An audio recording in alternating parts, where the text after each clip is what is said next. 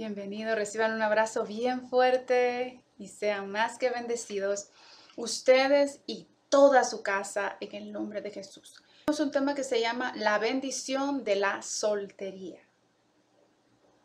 Y dice así, Proverbios capítulo 31, versículos del 10 al 30. Lo voy a leer lo más pronto que pueda. Y dice así, mujer virtuosa, ¿quién la hallará? Porque su estima sobrepasa largamente a la de las piedras preciosas. El corazón de su marido está en ella confiado y no carecerá de ganancias. Le da a ella bien y no mal todos los días de su vida, busca lana y lino y con voluntad trabaja con sus manos. Es como nave de mercader, trae su pan de lejos. Se levanta aún de noche y da comida a su familia y ración a sus criadas. Considera la heredad y la compra y planta viña del fruto de sus manos ciñe de fuerza sus lomos y esfuerza sus brazos. Ve que van bien sus negocios, su lámpara no se apaga de noche. Aplica su mano al uso y sus manos a la rueca. Alarga su mano al pobre y extiende sus manos al menesteroso. No tiene temor de la nieve por su familia, porque toda su familia está vestida de ropas dobles. Ella se hace tapices de lino fino y púrpura es su vestido. Su marido es conocido en las puertas cuando se sienta con los ancianos de la tierra. Hace telas y vende y da cintas al mercader. Fuerza y honor son su vestidura y se ríe de lo porvenir. Abre su boca con sabiduría y la ley de la clemencia está en su lengua. Considera los caminos de su casa y no come el pan de balde. Se levantan sus hijos y la llaman bienaventurada y su marido también la alaba Muchas mujeres hicieron el bien, mas tú sobrepasas a todas. Engañosa es la gracia y vana la hermosura. La mujer que teme a Jehová, ésta será alabada. Denle del fruto de sus manos y alábenla en la puerta sus hechos. La bendición de la soltería. Es un tema que de verdad me ha estado inquietando en los últimos días, de lo que quería hablar, en especial con los jóvenes y aún personas adultas de nuestra generación. Muchos que están solteros, muchos que se han divorciado, muchos que han quedado viudos, muchos que han tenido muchos años esperando a una pareja, al príncipe azul, a la princesa, a alguien perfecto y la persona no ha llegado. Y se sienten desesperados por la presión social, por el reloj biológico, o sea, las mujeres tienen cierta edad en la que tienen que casarse entre los 20, 30, 35 años porque entonces es menos probable que puedan tener hijos. Y mucha gente se desespera y a veces agarra lo que aparezca y se casan con la persona menos indicada. Lo mismo con los hombres. Muchos de ellos pues no están desesperados por casarse tan jóvenes, quieren hacer lo que tienen un sentido de responsabilidad, quieren tener una vida estable, quieren tener la, la posibilidad de proveer para su casa, para su familia, quieren tener la posibilidad de tener un negocio o un trabajo para poder tener el sustento seguro para su casa, para que ellos y su familia no pasen trabajo y me parece muy bien. Pero ¿qué sucede? Que estaba hablando recientemente con alguien a quien amo, es una amiga joven y ella no se ha casado y a veces ella me decía que se siente desesperada y que en más de una ocasión han llegado a su vida, han llegado hombres a su vida interesados en tener una relación con ella. Pero ¿qué sucede? Que estos hombres no llenan el canon. ¿A qué me refiero? Ella es una mujer de oración, es una mujer de llamado, una mujer con un propósito de Dios, una mujer trabajadora, una mujer que ha estudiado, una mujer que se ha respetado, que se ha cuidado. en muchos aspectos de su vida. Pero tristemente los hombres que han llegado a ella o han venido a acercarse con la intención de tener una relación o casamiento, no reúnen los requisitos de ser ni rey, me refiero a reyes y sacerdotes que fuimos llamados para Dios el Padre en el mundo espiritual, en, cuanto al reino de los cielos.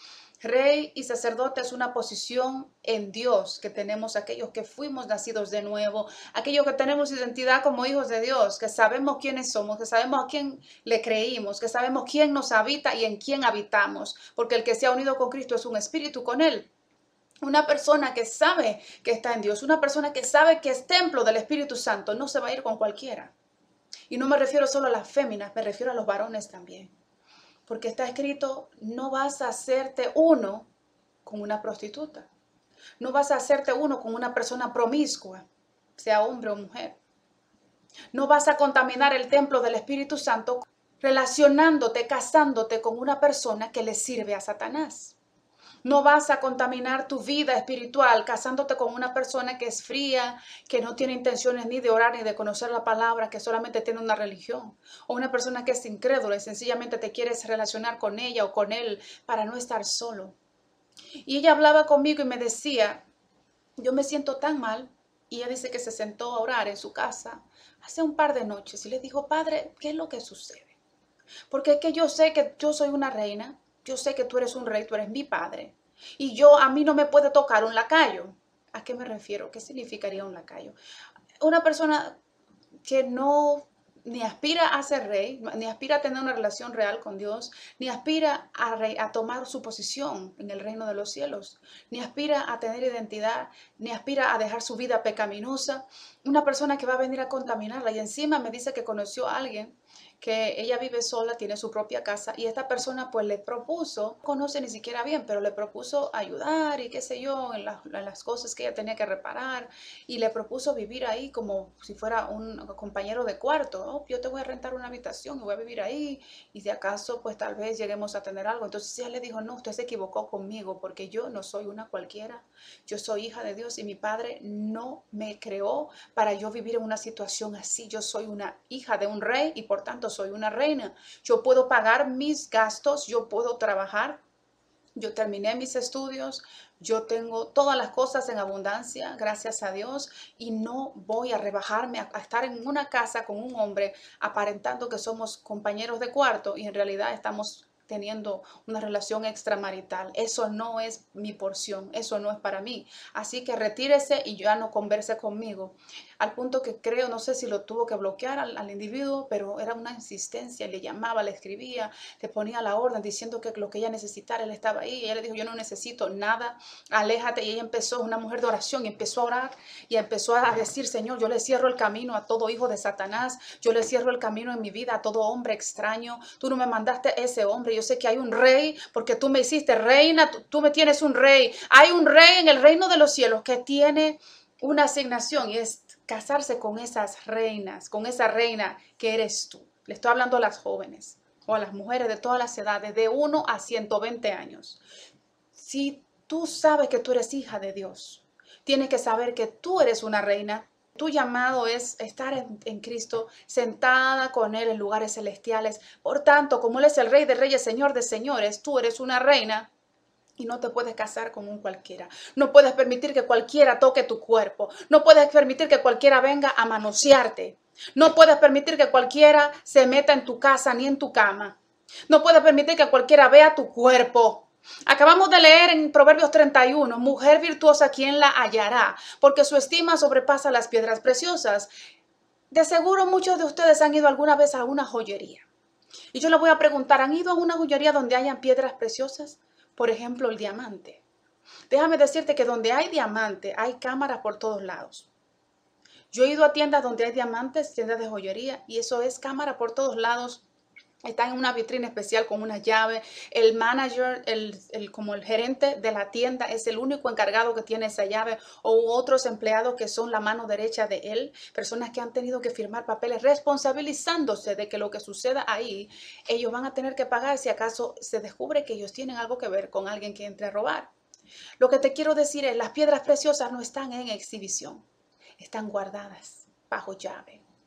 Si tú eres una piedra preciosa, si tú eres una mujer virtuosa, una mujer con carácter, una pasión por Dios, una pasión por obedecerle a Él, una pasión por conservarte y preservarte para Él por encima de todo. No te preocupes por lo que la gente vaya a decir. No te preocupes que las compañeras tuyas de tu edad, contemporáneas tuyas, se casaron, porque te aseguro que muchas de ellas están viviendo una pesadilla de la vida real. Muchas de ellas están viviendo una vida de amargura que si tú te supieras la realidad de esos matrimonios, dirías, no me estoy perdiendo de mucho. Muchas de, ah, tal vez las contemporáneas tuyas tienen ya como cuatro hijos, vamos a poner un promedio, pero no son del mismo esposo porque han estado probando aquí, probando allá, y como no se han afirmado en Dios, no han buscado alimentarse de la fuente, han llenarse de cisternas. Entonces han encontrado que hombres han pasado por su vida solamente para aprovecharse de ellas, para servirse de ella y seguir de largo. Pero no así sucederá con una hija de Dios, que sabe quién es, que sabe quién es su padre, que sabe que tiene una identidad en él, que tiene una casa y una familia, que pertenece a otro reino, que no es de este mundo, Tú no tienes por qué desesperarte. Tienes que saber que estás completa en Cristo. Tienes que decir, Señor Jesús, yo quiero que tú seas mi contentamiento. Señor Jesús, sana mi corazón y llena todo espacio vacío. Y donde hayan grietas, séllalas, rellénalas. No dejes que yo tenga, que yo esté sin fondo. No dejes que yo esté sin fundamento. Pon tu fundamento a mi vida y a mi corazón. Y lléname y no permita que nadie venga a aprovecharse de las virtudes que tú me has dado, porque yo soy una mujer virtuosa. Todas las que me están escuchando y se han detenido a escuchar saben quiénes son y saben que son mujeres virtuosas. Y te ha llevado de las publicidades de este mundo que te han hecho creer que exhibir el cuerpo te va a ser especial. Pues déjame decirte que lo especial no se muestra. Lo especial está cubierto. Lo especial hay que indagarlo. Y una mujer virtuosa no está buscando un hombre que la mantenga. Esa mujer se prepara, estudia, trabaja, emprende negocios, aunque sean algo que no, no, no sea algo muy grande, empieza por algo pequeño, pero tiene visión de cosas grandes, de cosas mayores.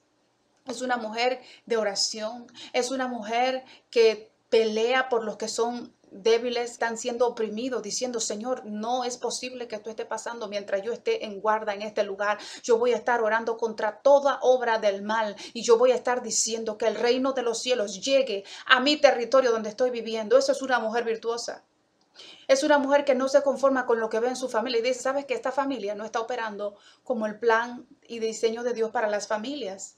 Nuestro Padre Celestial es de quien toma nombre toda familia en el cielo y en la tierra. O sea, ¿cómo así familia que están en el cielo y también en la tierra?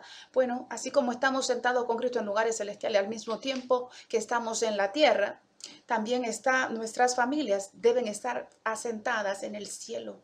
Espiritualmente hablando, nuestras familias deben tener su fundamento en el cielo, en una ciudad que no perece, que no puede caer. Entonces, si uno tiene la aspiración de casarse, si una, una mujer y un hombre que me escuchan, joven, adulto, de cualquier edad, tienen el deseo y el sueño de casarse, déjeme decirle algo. Lo primero que tienes que ser es soltero.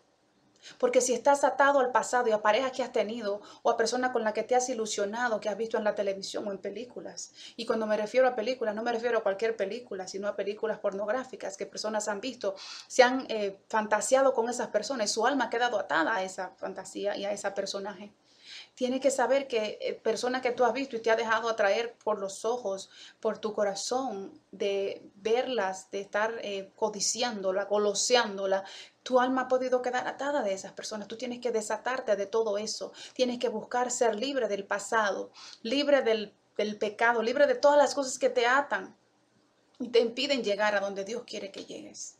Yo quiero hacer una oración ahora por todos aquellos que tienen el sueño y la intención y el deseo en su corazón de tener parejas, para que el Señor traiga a su vida la persona correcta, pero aleje a toda persona incorrecta enviada de Satanás para que no caigan en esa trampa porque hay una bendición en la soltería y es que tienen más tiempo para el Señor.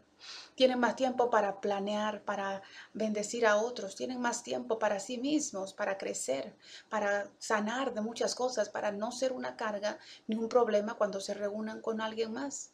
Porque no se supone que busquemos una media naranja, sino que estemos completos en Cristo y nos unamos a alguien que ya también esté completo. Porque muchos matrimonios se han deshecho, es porque vienen dos personas con la intención de que alguien los llene.